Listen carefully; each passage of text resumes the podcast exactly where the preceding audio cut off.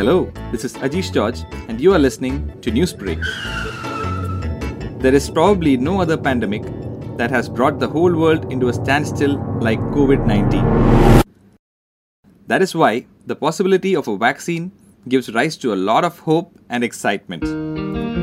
India has given approval for restricted emergency use of two vaccines Covishield, developed by Oxford and AstraZeneca, and the indigenously developed Covaxin of Bharat Biotech.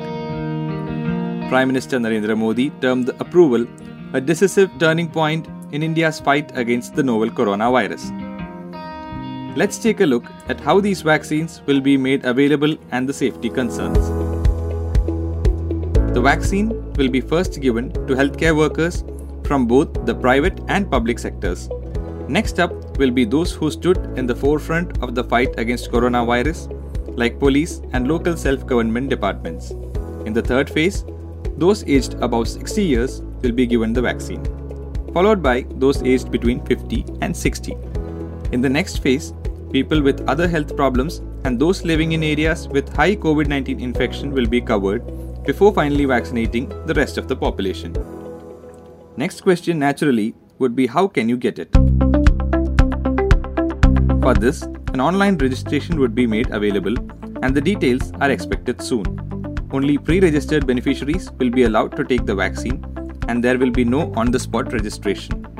Both Covaxin and Covishield vaccines have to be administered in two doses. Vaccines have to be stored at 2 to 8 degrees Celsius. Let's see how these vaccines work. Covishield makes use of a viral vector made using a weakened strain of a common cold virus which contains genetic material similar to that of the SARS CoV 2. Similarly, Covaxin is made using an inactive version of the coronavirus. The virus's ability to replicate is inactivated, allowing the immune system to mount sufficient response against it. Several concerns have been raised on the efficacy of these two. According to reports of phase 3 trials conducted in the UK and Brazil, the Covishield has been found very effective with more than 70% success.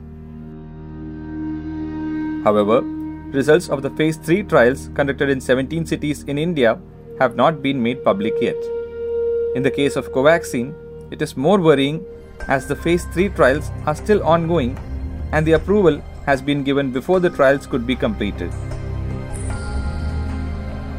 Several experts have raised concern over the approval given to vaccines despite the lack of efficacy data. Congress leaders like Anand Sharma, Shashi Tharoor, and Jairam Ramesh also raised serious concern over the grant of approval to Covaxin, saying it is premature and can prove dangerous. The Drug Control General of India was quick to respond.